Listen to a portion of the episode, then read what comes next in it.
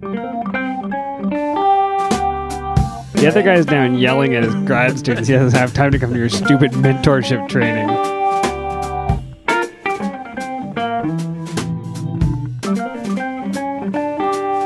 Welcome to Hello PhD, a podcast for scientists and the people who love them. Today on the show, we share listener feedback from last week's show, and there was a lot, and discuss how to mentor our mentors. Stay with us.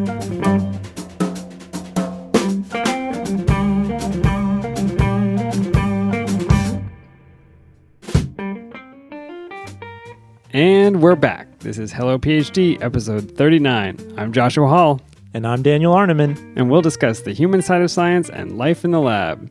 Hey, Dan, how are things? April Fools. I'm Joshua Hall, Oh my gosh, that was the best prank.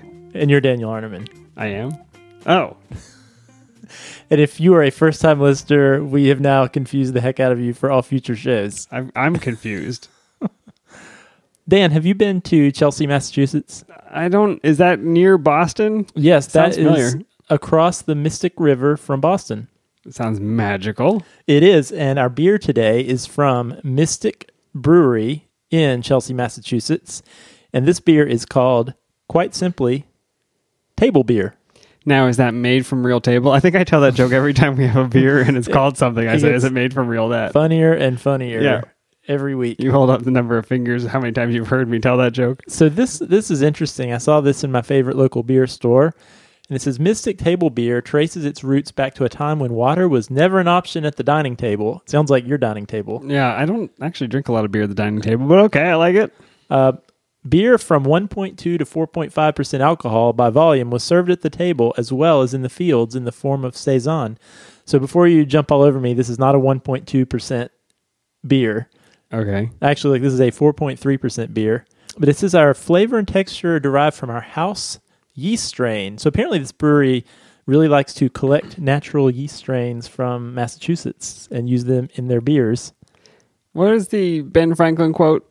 So I think this is Ben Franklin who said this, and maybe this is why they didn't serve uh, water at the table. He says, "In wine there is wisdom, in beer there is freedom, in water there is bacteria." so maybe this was a way to have better tasting There's a- water. Yeah, There's a practical element I think so. to this. Add a little alcohol, it kills some things. Yeah, well, I thought this was cool. The one funny thing was that this historically was derived, you know, from the techniques of the commoners' beer on the table every night. But this was a ten dollar bottle of beer, so Yeah, clearly, I was gonna say table wine means it's off the bottom shelf and of unknown origin. yeah, I don't know. This may be a crappy beer, but it was quite expensive. it has a cork in it. Let's hear it. Yeah, this is a big bottle. So this has a champagne style cork. Keep it away from your electronics while you're opening yeah, it. okay. If I were you, Oh yeah, I'm gonna take Yeah. this away from the MacBook. be Here a very expensive bottle. wow, that really came off with some uh, force. It's about a two thousand dollar bottle of beer if you happen to spill it all over the MacBook. So, listeners, you're not here with me, but that was basically the sensation of opening a bottle of champagne, but the overwhelming smell of beer came shooting out at me. So that was kind of a weird sensory experience where you expect one thing and something else happens. Only the best here on Hello PhD. So this says it was bottle conditioned dance. You know what that means? uh, does that mean they let the yeast grow inside the bottle? That's right. The yeast grew inside the bottle, and that's how the carbonation was added. So instead of CO2 being pumped in after the fact, some residual sugar was left in the beer, and the yeast that were left in the bottle uh, were sealed in and ate the sugar and carbonated the beer. And there is a lot of carbonation. You are here. getting I a am- lot of foam. You did a very careful pour, but did, you are but getting a lot of foam off the top. So- oh yeah, give me the one that's all foam. these these Massachusetts yeasts are no joke. So this has a very light color. yeah, Um, golden yellow, not not a dark color at all. Yeah, very clear Cheers. yellow. Cheers.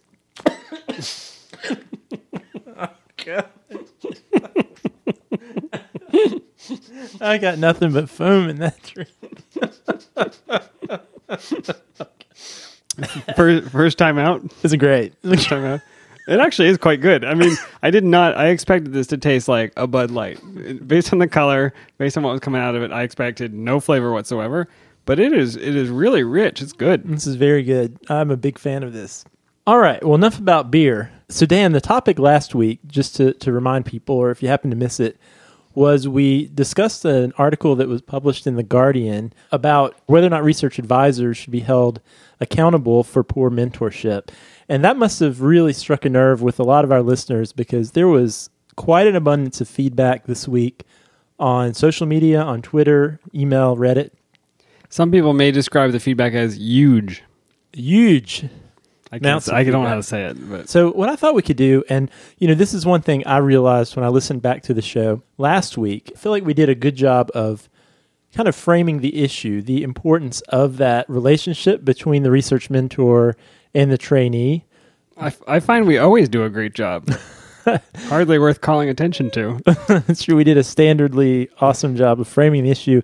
But the one thing I feel like we failed. Yeah, go we, ahead. You know, I was sort of left wanting more because I think what we didn't have time to do was then to, if the answer is yes, we do wish that research advisors were held accountable or at least mechanisms were in place to Im- help them improve as mentors. What does that look like? What would we actually do? What types of things would would actually be in place to make that happen? And we got a lot of really great responses on social media this week, some really great ideas. And I thought on this week's show, let's just talk about that. Let's really look practically at that question. If we want our research advisors to be better mentors, how do we do that? Yeah, we didn't have any great ideas last week, apparently, but all of you did. So thank you. Now we'll share those. All right. If I could sum up most of the conversation that, that happened this week, it would probably be in one of two camps. Uh, well, I actually would say about 25% of the feedback was similar to Cactus in a Hat on Reddit. And so I don't know why I'm assuming Cactus in a Hat is a he. It may be a she as well. Um, Could just be a cactus with a hat on. You, you have no idea. Uh, so, to the question, should research advisors be held accountable for mentorship? Yes, but it's not going to happen. Yeah, there was a lot of, I think, pessimism that there was any way forward. And and I understand that. I mean, it makes a lot of sense. You look at the way that academia is structured, and you don't see a lot of examples of people doing a good job at changing that system. Mm-hmm. And so, yeah, I could see looking at it and saying, I wish it would happen, Yeah, but and- there's no way it's going to. And there's been a lot of history in That's right. academia and how graduate school training has happened. So I think there's the tendency to have this sort of defeatist attitude like, well, this is just how it's always been, this is how it's always going to be. But one thing that I got out of this, Dan, and we're going to we're going to talk about this, is there actually is some movement in a positive direction on this mentorship front. There actually are a lot of people that are having these conversations, including some people in positions to make change. So let's just assume that we're living in a world here for the next half an hour or so, in a world, in a world where we are in charge of how things happen. okay, I, I like where you're going. And we're going to pretend like us, the Hello PhD community, we were tasked with uh, improving mentorship. And so, what would be our suggestions? And so, let's just take that vantage point as we jump into this discussion. Perfect. I'd like to live in that world. Okay, so I think to sum this up, from the camp who says yes, mentors should be held accountable, tenure committees often consider funding and publication, but they don't typically consider mentorship. All right, so I think one thing we could do, sort of, I guess, a first recommendation would be to somehow tie a metric that's related to mentorship to the tenure process. Although it's also acknowledged that like we talked about last week, something like Rate My Professor, which may work well for undergraduate courses, doesn't really work so well. That model doesn't work so well for graduate advisors or postdoc advisors because there may only be one or two grad students per advisor, and there would be no way to hold anonymity in that situation. So, so yeah, Dan, I think our first recommendation would be we need built-in ways to collect and deliver feedback to research advisors and have some mentoring metric that's somehow tied to tenure and promotion. One comment that we got from Kenneth Gibbs on Twitter said, we could learn from fields like business where feedback is common and valued. And Dan, you're you're out of the academic world now. You're in the business world. Do you see that to be true? Yeah, there there's something called a 360 review. And so what happens is if if there's somebody in the organization that wants to maybe move up into a leadership position or needs to get some feedback about how their leadership is going, they will bring in a third party and that third party person will go ask a series of questions to um, a group of people that works for that that leader. So you'll go to their um, some of their employees, you'll go to their peers in the organization, you'll talk to their boss, and so it's called 360 because you're you're finding out how they're interacting within the organization. Kind of a complete picture of how they interact with everyone. That's the idea, and and this this consultant or third party asks these series of questions, and they're standardized, and then they will sort of summarize the feedback and take it to uh, both that leader and that person's boss usually. Um, so it's it's anonymous. Um, you're you're collecting the feedback, but you're not saying Jim hates your guts and doesn't want to work with you anymore. But you're you're saying I've talked to these people, and the themes I'm getting out are, you know, you need to control your temper in meetings because et cetera, et cetera. And then they'll work with that person to help them work through it. So that's one way you could actually collect this feedback by directly talking to students and other faculty in the department. Yeah, I think that's great. And and it's important to note that the 360 evaluation, I don't know if it's available everywhere, but I know uh, human resource departments at a lot of universities offer this. At UNC, I've actually taken part in a 360 evaluation for a peer colleague, and for a faculty member, you know, you might talk to their department chair, you might talk to other colleagues in the department, as well as postdocs, graduate students in the lab, maybe even undergraduates who work with that individual, right? Yeah, that's that's totally possible. Usually they pick five or seven people, so um, it's it's a really great way to collect feedback. Although I don't even know that you you have to get to that level because I bet you could observe just from the numbers how many graduate students are joining this lab, how many are rotating, how many are finishing, how many are leaving. If you've got a, if you've got three or four or ten years on your record, you may be able to just measure the effects of mentorship just by observing. Yeah, I think that is true. If every graduate student in the lab leaves the graduate program in tears, probably a good sign that the mentorship isn't working. You know, Dan, I think this sort of 360 format could fit nicely into a tenure process, right? That this could be a nice component or the tenure, you know, when you're up for tenure, that would be kind of a good time in your career to do a 360 because you've probably you know been in the department long enough that people kind of got a feel for who you are and what your you know style is as a colleague and as a mentor and as a subordinate and all of your roles. Yeah, I mean, correct me if I'm wrong though, Josh. There may not be a very obvious link in tenure committees' minds between mentorship and productivity. And maybe they need that link established before they say, we actually do care about this thing and we're going to put effort and money into measuring it. If they don't believe there's any link or impact, then why bother including it in the tenure review process? Well, one thing that, that surprised me a little bit, Dan, was we got some feedback on Reddit actually for from a couple faculty members. Oh, faculty members on Reddit? You better get to work. Shouldn't you be mentoring? well, well, these these comments they actually weighed in on this issue, and I found this to be be kind of heartening. So, so one comment was from a, a chemistry biomedical engineering professor, and and they said tenure committees absolutely do consider mentorship, though perhaps not as much as funding and publication rates. Source have been on tenure committees. So apparently, wherever this individual is, that is certainly something that factors in. And, you know, I would think, well, maybe that's an N equals one. But then another comment we got from a PI said, Our tenure review process does not include only funding and publication. The committee asks current and former students to write letters of rec for our tenure review. We have no say in who they ask, so indeed our coworkers and employees are interviewed in a way. Also, the number of times our students have published is weighted more heavily than the number of times we have published, which seems to speak heavily to how well we have mentored our students. That is, if I publish through collaboration with another lab and my students aren't involved, that counts a lot less help, than helping my own students get papers. So I thought that was pretty great. That's a clever way of, of getting to it. You you measure the productivity of the student. If the students aren't productive, presumably they're missing some aspect of their training that they need to be successful. Yeah, and I wish I knew I wish I knew where this faculty member was because I think whatever institution this is really has some great ideas and maybe doing this right and could be could serve as a model for yeah, others. If you could if you could go demonstrate that that department is more successful, uh, more productive, comes up with better research uh, that might lead some other departments to look at the same ideas. But you know, meanwhile, at other places, Dan, some comments we got. Uh, one came from a postdoc. In my instance, I was very lucky that my PI was held accountable, was not tenured. However, it was after the damage was already had already happened in terms of hindering two grad students' educations. It is also important to note, however, that they had trouble in obtaining grant funding and writing. Having two students walking away from programs were really just putting the nails in the coffin. Unfortunately, however, they were able to find another position. Yeah, so this is that that revolving door of bad PI, bad mentor, bad advisor uh, does actually get kicked out of the one system, but they can walk right into the next system. Yeah, and that is unfortunate. And maybe, you know, maybe what this speaks to is contrasting, you know, this story with the the PI's comments that we just talked about. That there can be a huge range here from institution to institution in how much emphasis is put on mentoring. So I guess one thing to say is if you're a graduate student or postdoc, maybe do your homework. One resource that came in um, from a different postdoc was something I had not heard of the Future of Research Group.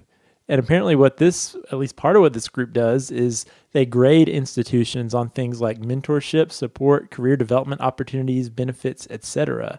And so, I guess the idea being if you were looking for a postdoc or a grad school, you could make a decision with all the data for that institution. And so I took a look at this resource and it looks really interesting. So I don't know, maybe this might be another resource you could go to where people are starting to take these things into account. Yeah, having a that third party look at how schools are doing is a great idea. Okay, so you know, first recommendation was somehow building in feedback at some regular interval, maybe part of the tenure process.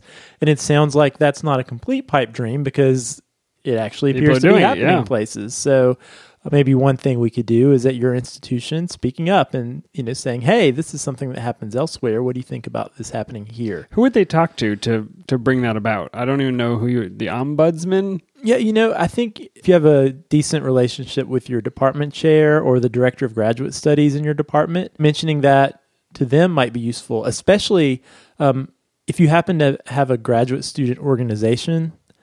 It might be useful, or if you're a postdoc, a postdoc association, talking to the leaders in that organization about some of these things that are happening elsewhere, and collectively as a group, you could formally bring these suggestions to the powers that be department chairs, um, or if you have a dean that's very active in training, that would be another person to consult.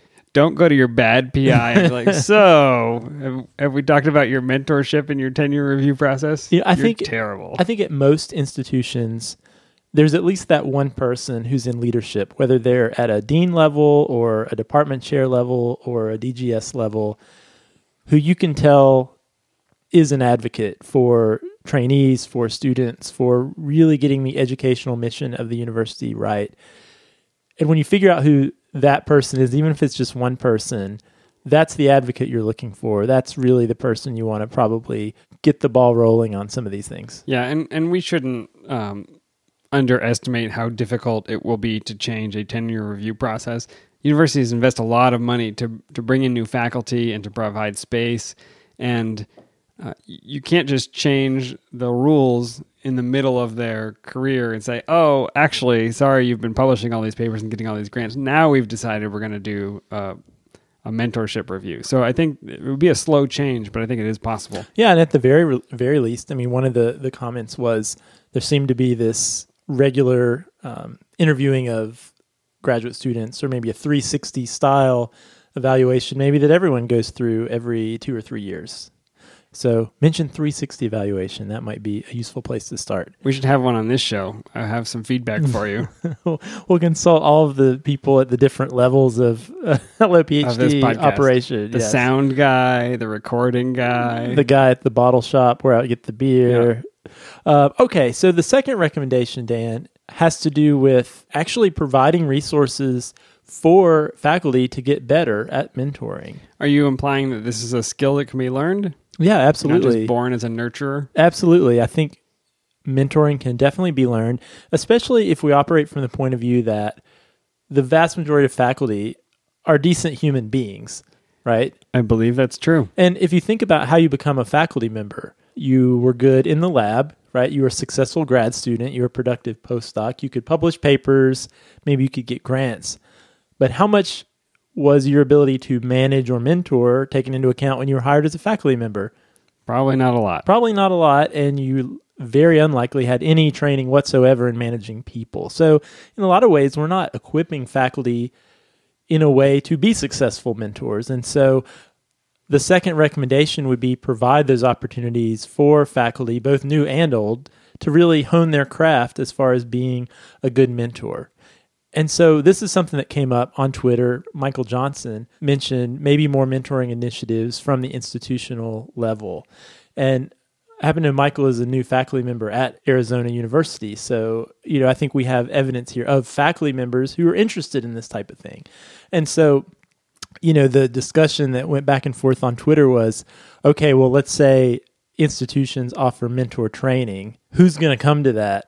It's probably going to be all the really nice people who are kind-hearted and sweet. Yeah, right. It's probably the people that don't need to be there. The right? other guy's down yelling at his grad students. He doesn't have time to come to your stupid mentorship training. No, that's absolutely true. And that actually led to a funny conversation about how many Panera sandwiches you would have to provide as incentive to get faculty to come. Dude, are faculty members incentivized by Panera? I know grad students are. I don't think you ever lose that, but I'm not sure. Okay. I've done some free food. Yeah, I've done some events that I really needed faculty present for, and I serve lunch, and that usually greatly increases the attendance by faculty. So I don't think you ever lose that. Okay. Yeah. Once a graduate student, always a graduate student. you're out of grad school. Do you like a free lunch? Yeah, I do. There's no such thing as a free lunch. So I think there's a couple really great things uh, that are happening on this front as well. And so the University of Wisconsin Madison actually has some NIH funding to start this thing called the Mentor Training Corps. Like a core facility or yeah. like the Marine Corps? like One, a, two, three, four. I love the mentor training corps. very nice.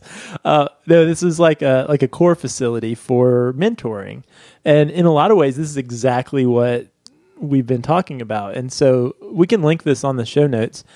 But the pages or the information is divided into resources for mentors and mentees. And Another important thing that they do at Wisconsin in this mentor training corps is they not only provide resources for mentors to get better, but they also have a training curricula so that institutions can implement this mentor training at their own university. And this is something we actually instituted at our university last year. And the initial thought was just like what the conversation on Twitter was, well, well, we could do this, but who's really going to come? You know, we operated from this mindset that oh well faculty aren't going to want to come to that. But that's not true. Yeah i think if you're thrown into a situation where you're being asked to mentor people mm-hmm. and you know you're not doing a great job at it you might actually respond to the offer for help. Yeah and that's what we found that a good number of faculty and not just the newest faculty but faculty at all levels really had an interest in getting some support in how to better manage and mentor their trainees. And so you know, one one neat thing that happened. This was just a couple months ago. I had a meeting with a faculty member who was participating in this second round of the mentor training, and I asked her. I said, "What led you to take time out of your busy schedule to do this mentor training?" And one of her colleagues in the department, who was actually a more seasoned faculty member that that she respected, had gone through it the first time and told her how great it was, and actually recommended it. And based on his stamp of approval based on his recommendation, she decided to sign up. And so that was very encouraging to me that, you know, we shouldn't underestimate faculty's interest in improving as mentors. And I think if enough people do this, if enough faculty do this, it starts to improve the overall environment. Well, and then it becomes cultural, then it becomes peer pressure. You're the only one who didn't go to mentor core. Yeah. and if you're a new faculty member who comes in, right, maybe it's just what people do and you yeah. don't think twice about it part of the package. So I think these were two really solid recommendations. Um, Finally, some content out of this podcast.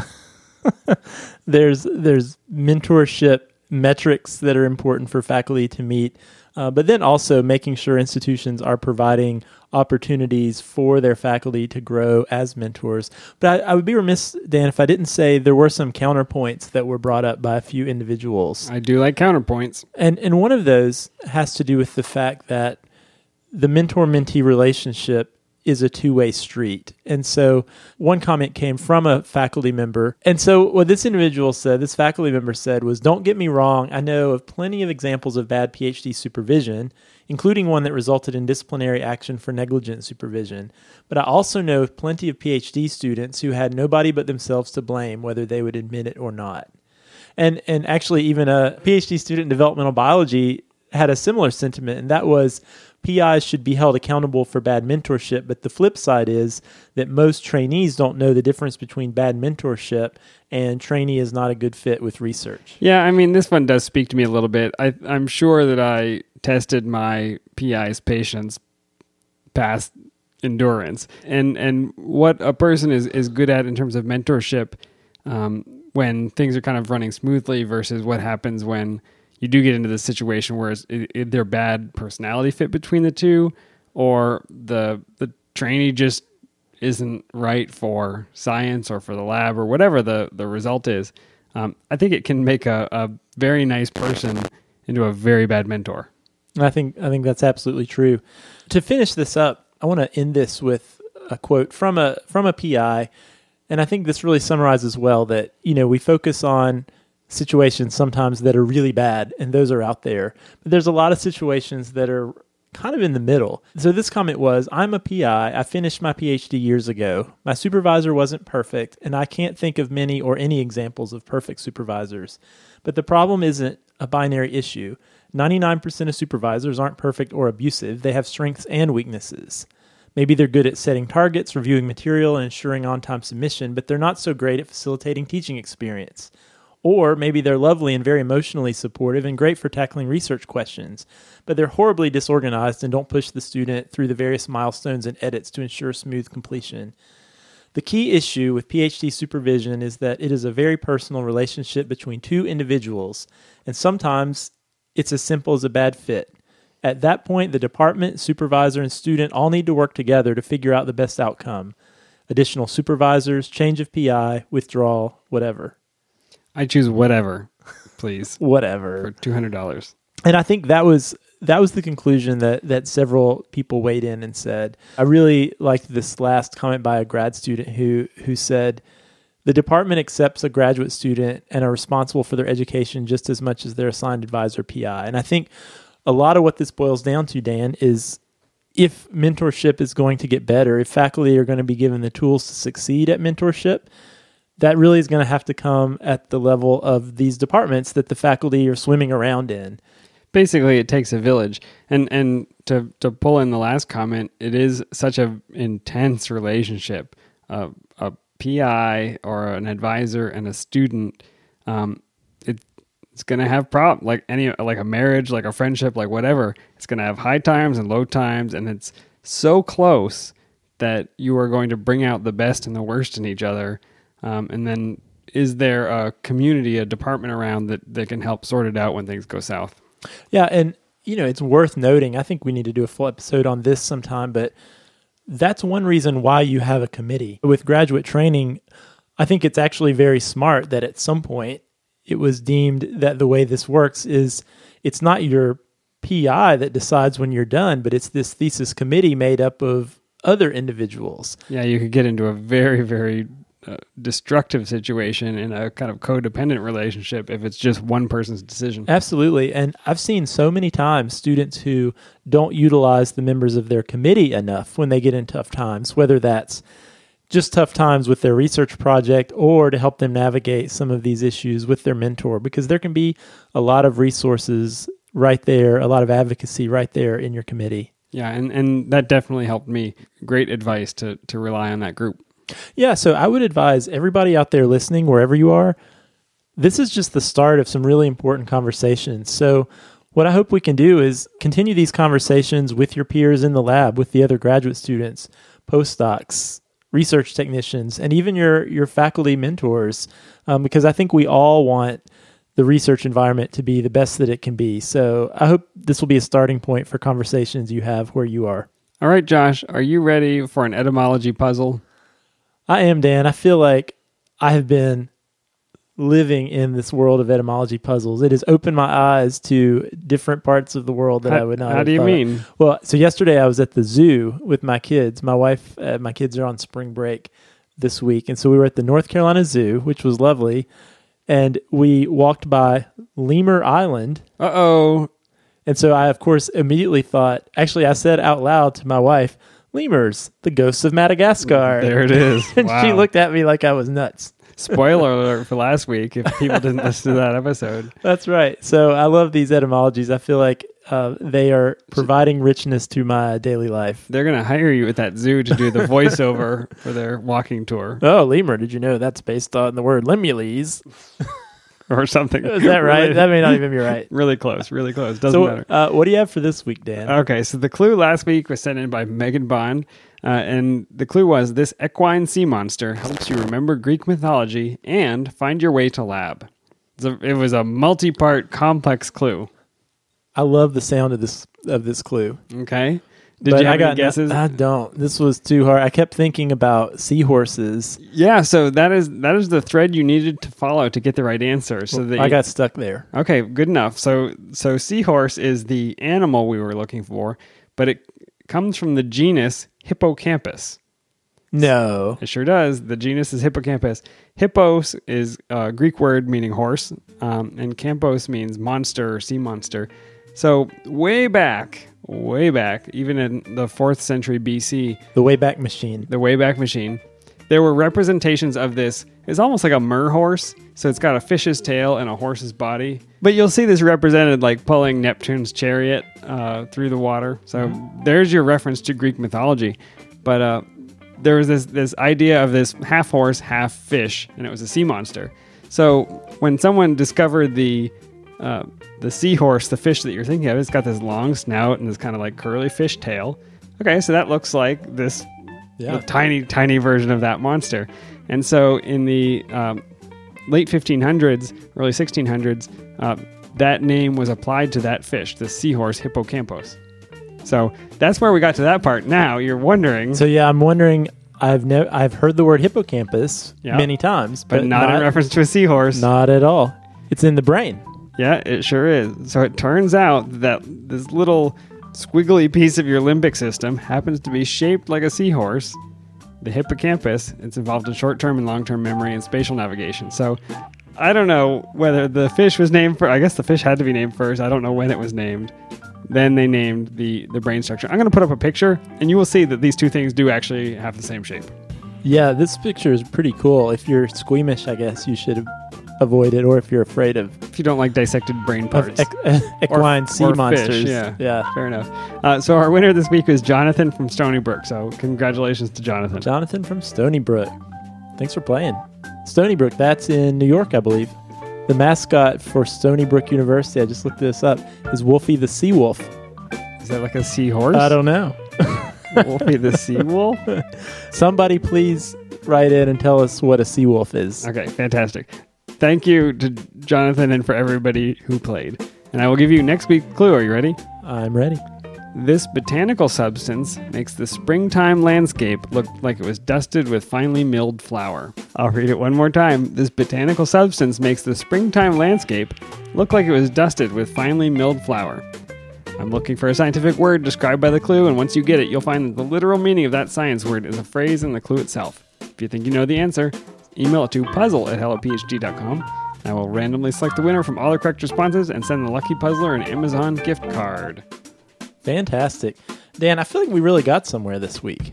Finally. I mean, we left him kind of hanging last week, didn't we? I just feel like we're charting the future of graduate education here on the podcast. Having all the important conversations, I think we are changing the world. Well, not only did I enjoy this stimulating conversation, but this was a dang fine beer, if I do say so myself. Very, very good. Nice choice, sir. I will try another table beer sometime. Yeah, we will do it. If you have Mystic Brewery table beer, I can recommend it. So if you have some thoughts on how to improve science training, we always want to hear them. And you can email us podcast at hellophd.com. You can send us a tweet at hellophd or get to us on the Facebook page. And as you saw today, we may very well use it on the show. We will steal your ideas and report them as our own. If you like the show, be sure to go to iTunes and leave us a review that lets other people find out about it. Dan, have a good week, and I will see you next time. See you next week.